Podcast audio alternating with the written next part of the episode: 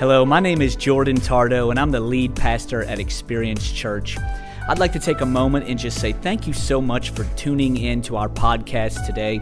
I hope this message blesses you. I hope it encourages you. I hope it strengthens you for what God has called you to today preppers. We've, for the last couple weeks, been talking about preparing for God's promises. If you were here two weeks ago, uh, I, was, I was planning on doing one message called Preparing for God's Promises, and there were seven points. And if you know me enough, if you've been around long enough, it's hard for me to get through three points. Well, I said, I can do seven. And so I started and I got through two of them. Come on, somebody help a brother out. That being said, I end up making it a three part series, a mini series in the series. And so today is Preparing for God's Promises, part three. Yes, I said it, part three. Never done before, but now it has, okay? And we've been talking from 1 Peter chapter 1 uh, in verse 3 and how Peter talks to us about how we can really prepare for God's promises in our life. I want to show it to you, but by his divine power, God has given us everything that we need for living a godly life. We have received all of this by coming to know Him, the one who's called us to Himself by means of His marvelous glory and excellence. And because of His glory and excellence, He has given us great and precious promises. These are the promises that enable you to share in His divine nature and escape the world's corruption caused by human desires. For this very reason, make every effort to supplement your faith with a generous provision of moral excellence and moral excellence with knowledge. That was week one. And knowledge with self control, and self control with patient endurance, and patient endurance with godliness. That was week two. Today we're talking about in godliness with brotherly affection, and brotherly affection with love for everyone. The more you grow like this, the more productive and useful you will be in your knowledge of our Lord Jesus Christ. But those who fail to develop in this way are short sighted or blind, forgetting that they have been cleansed from their old sins. So, dear brothers and sisters, work hard to prove that you really are among those God has called and chosen to do these things, and you will never fall away. Peter is writing, he says, Hey, I want you to know that God has given us these great and precious promises. This series has really not been about what those promises are. You can look those up and read those. There's all different incredible promises that God has given us in His Word. But really, what this series has been about, about us preparing and what we can do to really receive those promises.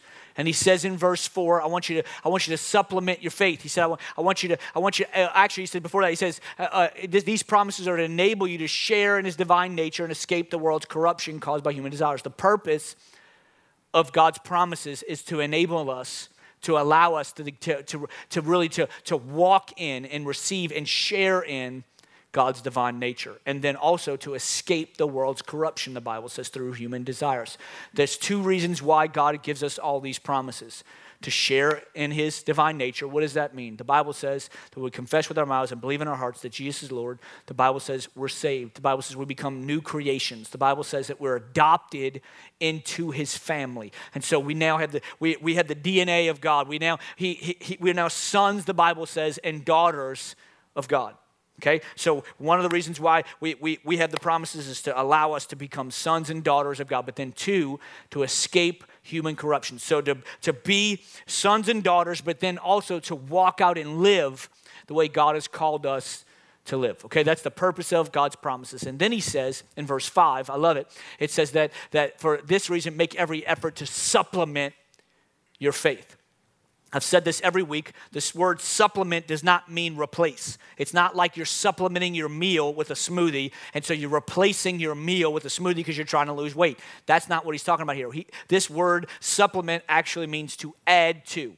I'm adding to my faith okay? The reason why we want you to know that it's important to know that is because it's by faith that we receive God's promises. Only God's by God's faith, uh, only by faith in God, excuse me, that we receive these promises. It is nothing to do with our works. But after we have our faith, we believe, now we supplement, we add to our faith with these seven things, which is works. We're adding to, we're putting our, that's why he says work hard. We're putting in the work on our end to do these seven things to supplement, to add to our faith. Does that make sense? And this is why he gives us these seven things. And I love it. Peter breaks down these three things, or these seven things, excuse me, in three different categories the mind, the will, and the emotions. We talked about the mind the first week, talked about uh, will last week, our choices. And then today I want to talk to you about the emotions, on how we're to prepare our emotions and what God is wanting us to do in order to really live out and receive all his promises that he has for us in 2023 and beyond. In the scripture in, in verse 7, he says this He says, brotherly affection and brotherly affection with love for everyone. Brotherly affection. I love that he uses this term, brotherly affection, because here's what we know about brothers. Brothers, let me tell you something. They crazy. Brothers, y'all, if you got brothers, if you have brothers or you are a brother, you know y'all, you and him or you, y'all, y'all about as crazy as they get. You be doing uh, the craziest thing with your brother, and, and you just like, this is what it is. We're brothers, you know what I'm saying? We love each other and we hate each other all in the same moment. You know what I'm saying? You punch each other in the face and then you're playing video games two seconds later brotherly affection. Now, when he says this, you have to realize what he's talking and who he's talking to. In the scripture in the biblical time, when Christians, when they would walk together and they'd be believers, they were called brothers and sisters. We still are. We're brothers and sisters. Why? Because we're sons and daughters in God, okay? So we're brothers and sisters. So he says brotherly affection. As I was thinking about this message and studying about this message, I couldn't think, help to think about the greatest story about brothers probably in the Bible, and that's the story of Joseph. Many of you probably know the story of Joseph. Joseph was, was his brothers hated him, were, was jealous. They sold him into slavery. He's in, he, he's in Egypt and he ends up getting promoted. Joseph does all the way up to being second in command. Uh, only Pharaoh is above him. And, and what happens is he becomes uh, over all the storehouses and the grain. And so he's storing up all this grain and this food. And the Bible says that there's this great famine that hits the land. For seven years, this famine is going to happen. And the Bible says that Joseph's brothers and his family are starving, so they go to Egypt to try to, to try to get food. And so Joseph recognizes them. They don't recognize Joseph. Many of you know this story. They end up coming back and getting more food, and Joseph reveals himself to them. And I want to pick that up and show that to you right now in Genesis chapter 45 and verse 4. Please come closer, he said to them. This is Joseph talking to his brothers. So they came closer, and he said again, I am Joseph, your brother, whom you sold into slavery in Egypt. But don't be upset and don't be angry with yourselves for selling me to this place. It was God who sent me here ahead of you to preserve your lives. This famine has ravaged the land for two years and will last five more years. And there will be neither plowing nor harvesting. God has sent me ahead of you to keep you and your families alive and to preserve many survivors. So it was God who sent me here, not you. And he is the one who made me an advisor to Pharaoh, the manager of the entire palace, and the governor of all of Egypt. Now hurry back to my father and tell him this is what your son Joseph says God has made me master over all of the land of Egypt, so come down to me immediately, and you can live in the region of Goshen where you can bear near, you can be near, excuse me, me, uh, and will take care with all your children and grandchildren, your flocks and your herds, and everything that you own. Verse 11 I will take care of you, for there are still five years of famine ahead. Otherwise, your household and all your animals will starve. Joseph is at this place where he's, his brothers come in, and he says, I want you to come closer and Joseph says, I want you to know I've forgiven you. I've, I've let those things go. I want you to know I don't hold anything against you. I want you to know that God's the one that sent me here. And I love this because in, in, in Peter, he says, we need to, if we're really going to supplement our faith to receive the promises God has for us, we got to have brotherly affection. What does brotherly affection look like? I love it. It looks like Joseph that he says, you know what, even though you've wronged me, even though you've gone through all these things, I want you to know that don't worry about those things. I've moved on from those things. My heart is I just want to love you no matter what. In First John, actually, yeah, in First John, actually, it's just John, John chapter 13 and verse 33, it says, A new command I give you love one another as I have loved you. So you must love one another. By this, everyone will know that you are my disciples if you love one another. You must love one another. New commandment, God says. Jesus is speaking. I'm giving you a new commandment. I want you to love one another. I want you to make sure that you love one another. In fact, when you do love one another, the world and those who are lost and those who are far from God will see that you truly are my disciples by the way that you love each other. I love this. This is what Joseph does. He shows his brothers true love, brotherly affection. Now, as I was processing this and I was thinking through this message, I was like, what do brothers really do? Like, what does a brother really look like? Like, what, what does that really mean? One, it means this. We have to know about things about brothers. One, brothers fight. We have to understand brothers fight. In Genesis chapter 50 and verse 15, it will come up on the screen. It says, When Joseph's brothers saw that their father was dead, they said, What if Joseph holds a grudge against us and pays us back for all the wrongs that he did to him? His Joseph's brothers start to get nervous and they're like what if joseph he's, he's this high commander in, in, in, egypt? And what if he, he starts to realize and what if he starts to, to, to, to get all worked up? And then what's he gonna what's he gonna do about all the things we've done wrong to him? And the bible actually says if you keep reading in genesis chapter 50 the bible actually says that joseph at this time weeps when he hears this. Why? Because he had moved on. But it doesn't mean here's what we have to know. It doesn't mean that sometimes brothers don't fight now, this is an extreme case of a brother fighting. I mean, I, my brothers have never sold me into slavery. You know what I'm saying? But here's what we do know we do know that all brothers fight. What does that mean for us? If we're talking about being brothers and sisters of Christ, we're talking about living and having brotherly affection towards one another. What does that mean? It means you have to understand at some point in your life, a brother or sister in Christ is going to hurt you. We've all been hurt. We've all been hurt by other Christians. We've all, it's just, it's, and again, it, it, somebody may have said something to you, someone may have done something to you, someone may have betrayed you. I don't know what it is, but I do know this. We all have walked through situations and seasons where we've been hurt. And so here's what we have to know. We have to know, okay, that's part of it. That, are you saying you, you're condoning Christians hurting one another? Are you condoning what that person said about me? Are you condoning betrayal? That's not what I'm saying. I'm not saying it's right. What I'm saying is it's we're all human. We're all human. We've all been hurt. You've probably hurt someone. I've hurt someone. We've all hurt. We've all hurt. And here, what happens is if we're not careful, what we can do is we can cause our hurt to distance us. And then what happens is we're never really truly loving one another because we're holding on to a grudge or we're holding on to something that's happened to us or something that's been said to us. In the last four years, God has done so many incredible things in our church. Oh my gosh, I hear people all the time like, oh my goodness, y'all are only four years old. Oh my gosh, this church is like it's been around for 20 years. And oh my gosh, like God continues to grow the church. And oh my gosh, this is so awesome. And uh, all these incredible things. And that's great. And that's true. But I will say this God has done incredible, incredible things in the last four years, but has not come without hurt. Can I, is it okay to be honest? Is it okay to be real? Yeah. We've all been hurt. At some point in your life, you've been hurt. In the last four years, I can't count and tell you how many times I've been hurt. Can't even tell you. It's been so many times. If you would hear, if you would be a little person on my shoulder and hear some of the conversations that I have with people. Why? Because people are people. I've had conversations about with people that says, well, no, we're leaving a church, and most of the time they don't even have conversations. I hear from somebody else. They had a conversation with somebody else because they don't want to tell me themselves. But that's okay. Man, I'm leave, we're leaving the church because, you know, the, the, the messages and the sermons are just too shallow. They're always just practical, and there's no, there's no depth to the, they're always just for lost people. I'm just leaving. Now, hear somebody else say something like, We're leaving the church because the messages and the sermons are all too deep. They're all too deep. They're not for lost people, they're just for a bunch of deep Christians. Okay? Oh, you know what? I, I, the music's too loud, and the music's all just based around for young people. It's all for young people. The music's just for young people. And then I'll have young people say, the music isn't new worship. It should be the new songs. It should be Elevation and, and Maverick City and ah. ah, ah, ah We've all been hurt.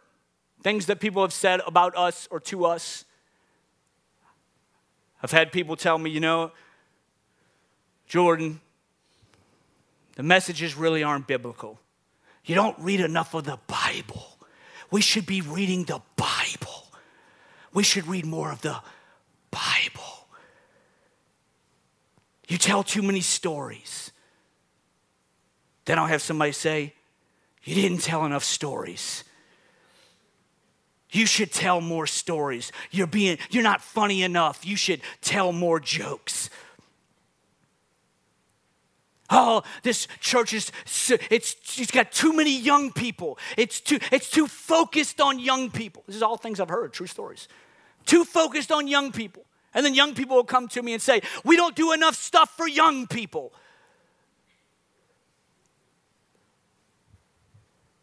We've all been hurt. We've all walked through situations and circumstances where we've been hurt. And, you know, I've heard things like, oh, oh, you're just too prosperity gospel. You're too prosperity gospel. I'm like, when? When? I don't remember ever talking about that. Heard things, people say, you know what? You should change the colors of Experience Church because I don't like orange. Okay. There's been all types of things that have been said. You know, somebody, uh, one time, no, I'm just telling you different things, but somebody said, one, you know, you should dress up more. You need to look more like a pastor and dress up more. And then I started dressing up more, and people were like, you need to dress more like Steven Furtick at Elevation Church and wear hoodies. Here's the thing we've all been hurt. I've had people praise me on a Sunday giving me praise and, oh man, you're killing it, bro, you're killing it. To do nothing more than to go home and to talk behind my back about me behind closed doors. And it hurts. And it's totally fine. Why? Because that's part of life. And here's what happens oftentimes with Christians. Hear me, I'm being so serious.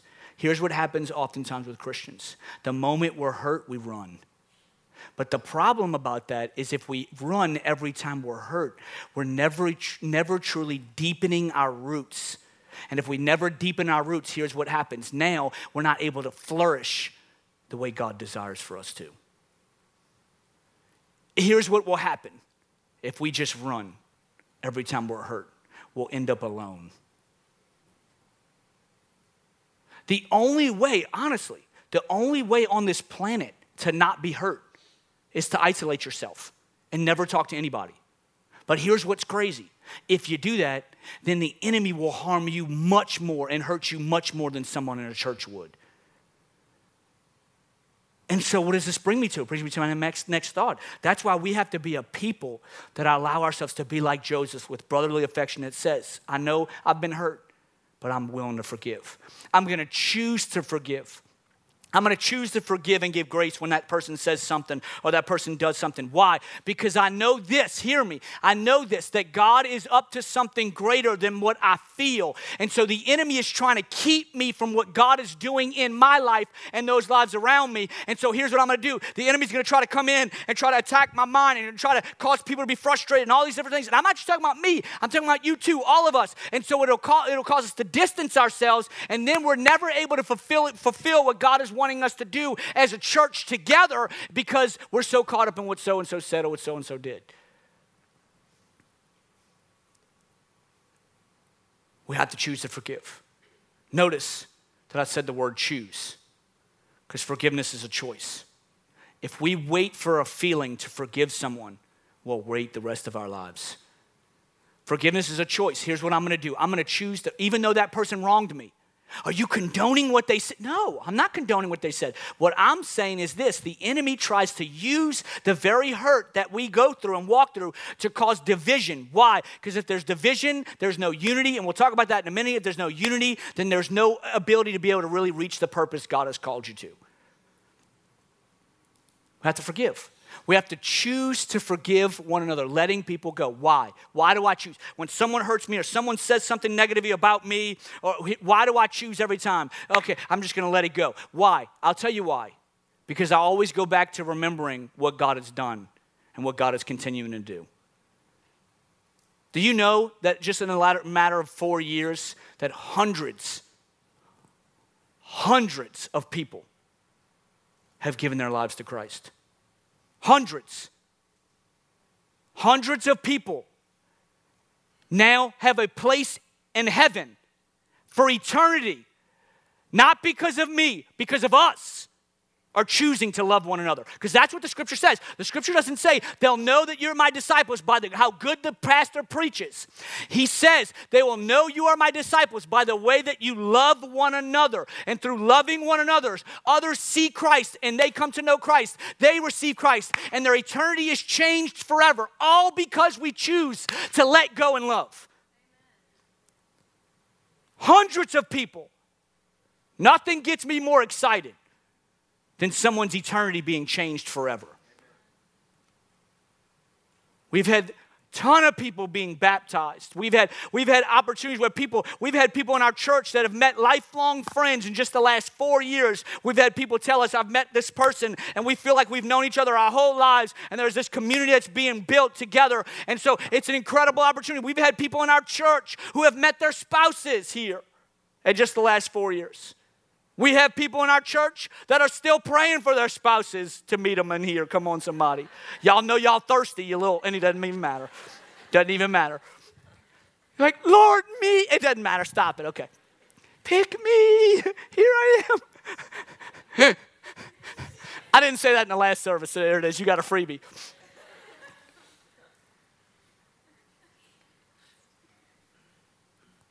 We've had almost every person including you, if you call yourself a part of Experience Church, that their faith has been deepened here. So, why would I? Oh my goodness, I'm gonna talk to you for a second. So, why would I let what someone says about me affect what God is trying to do in other people's lives and my own?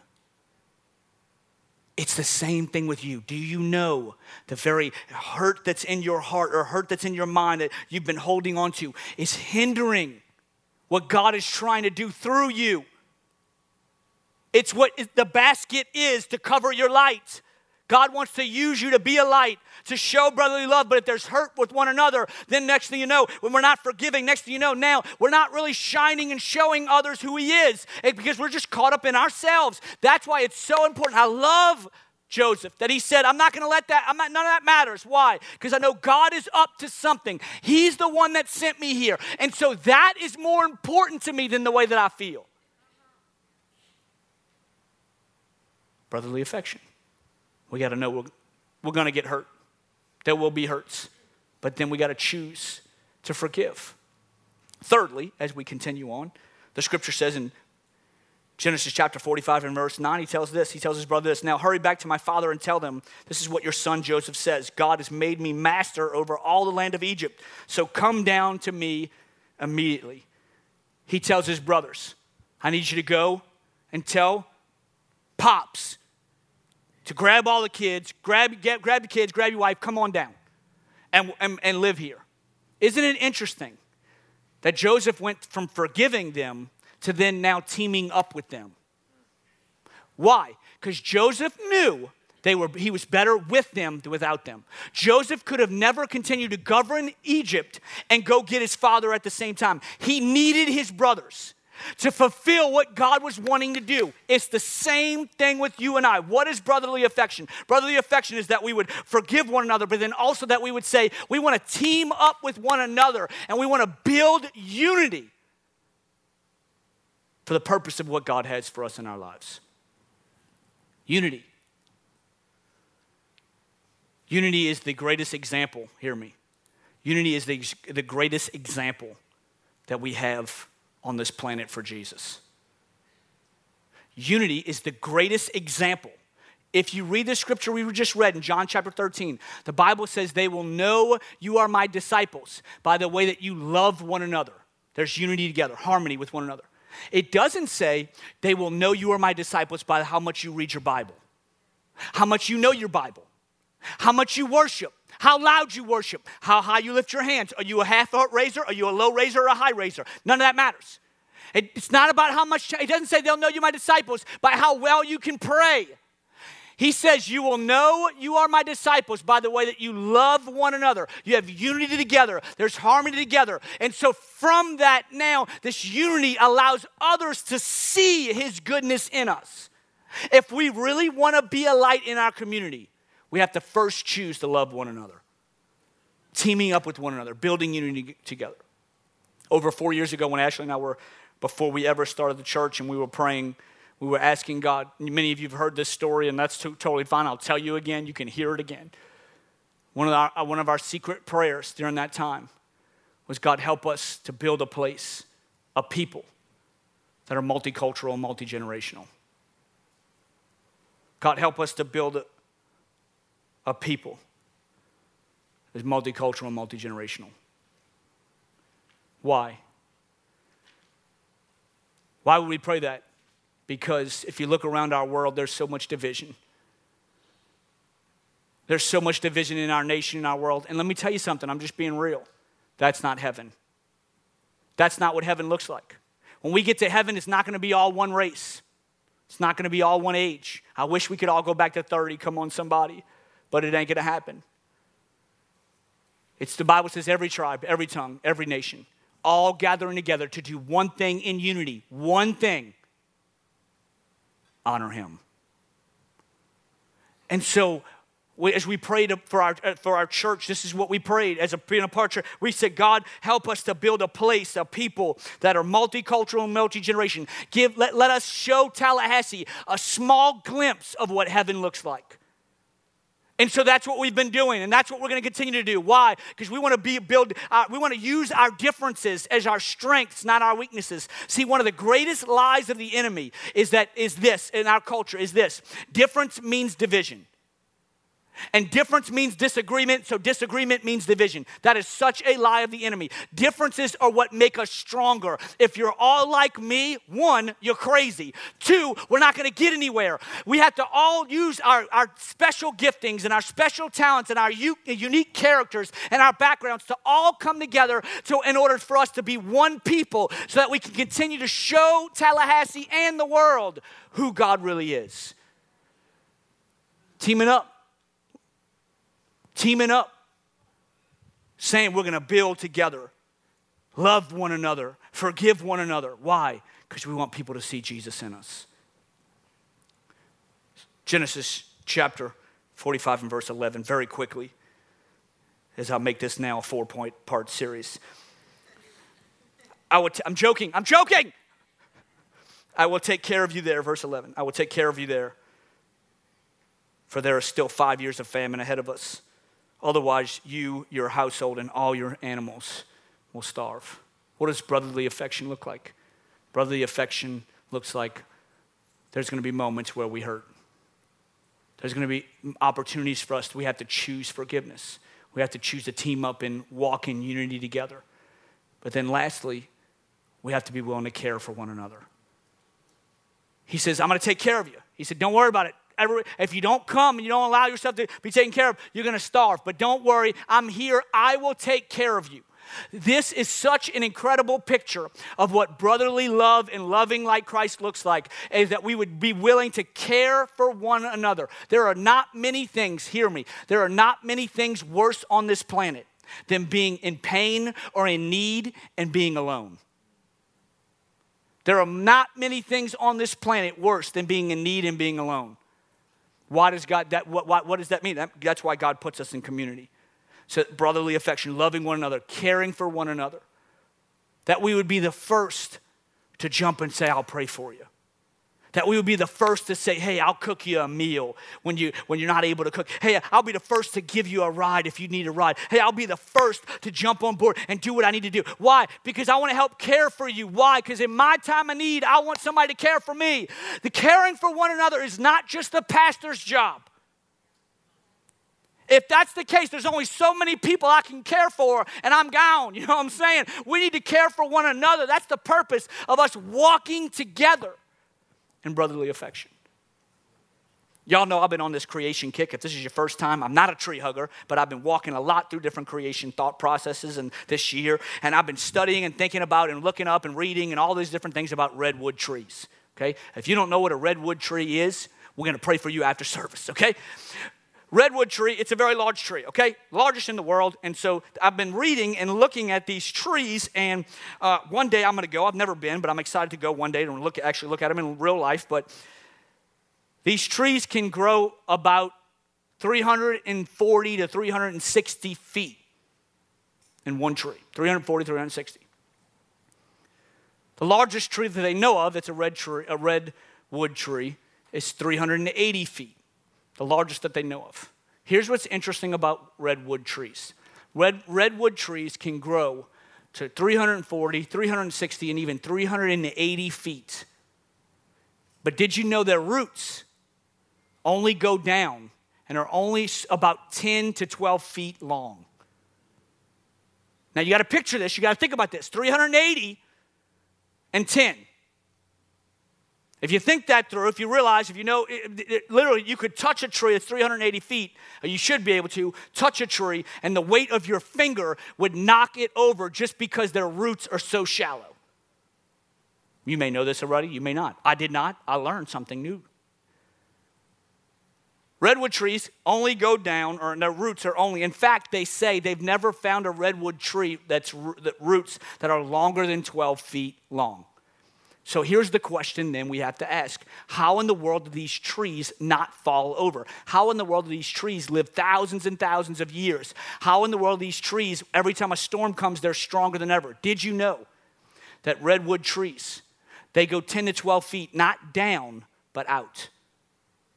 And did you know that redwood trees, as they go out, they intertwine their roots with other, other redwoods? And did you know that as they intertwine their roots with other, other, other roots of other redwoods, they end up being stronger? And here's what happens now one is holding the other up. You'll never find a redwood tree by itself. But what happens is when they get together, they intertwine their roots, and it, what happens, they end up being stronger because of the other trees. Oh my goodness, that's not a picture of what God wants us to do as brotherly Christians and sisterly Christians and brotherly sisterly people. In fact, it goes a step further. As their roots intertwine, believe it or not, this is true. You can look this up. As, as these roots intertwine, when one tree is struggling, if it's not receiving the amount of nutrients that it needs, that these other trees, because their roots are intertwined, that what happens is these other trees recognize and realize that one of the trees is not receiving the nutrients it needs, it's dying or it's struggling. And so these other trees, through their root system, actually give nutrients and help build up the other trees so that they can survive and be strengthened. If that doesn't sound like what God is wanting the church to look like, I don't know what does. See, as a church, as humans, oftentimes we think, okay, we want to go as deep as we possibly can. I've been a Christian for 50 years and I want to learn something new. God's got to speak to me about something new. And that's great. I'm all for knowledge. But if we just go deep and down and we don't go out and intertwined, we're missing the greatest thing that God has for us because we can't do life alone. We need one another. And so, this is why it's so important. If this is not your church, that's totally fine. But you need to find a church. Why? So that you can intertwine your roots and so that you can continue to grow. And then, there, someone is there for you when you're down. Someone can feed you and strengthen you and speak to you and pray for you because you're going through something and they can build you up. What happens oftentimes is through the hurt, what happens, we separate ourselves and so we'll join somewhere else. Then we separate ourselves ourselves and we joined someone else. And now we're walking around with all this pain and no help. And the purpose of why we walk together is to build one another up.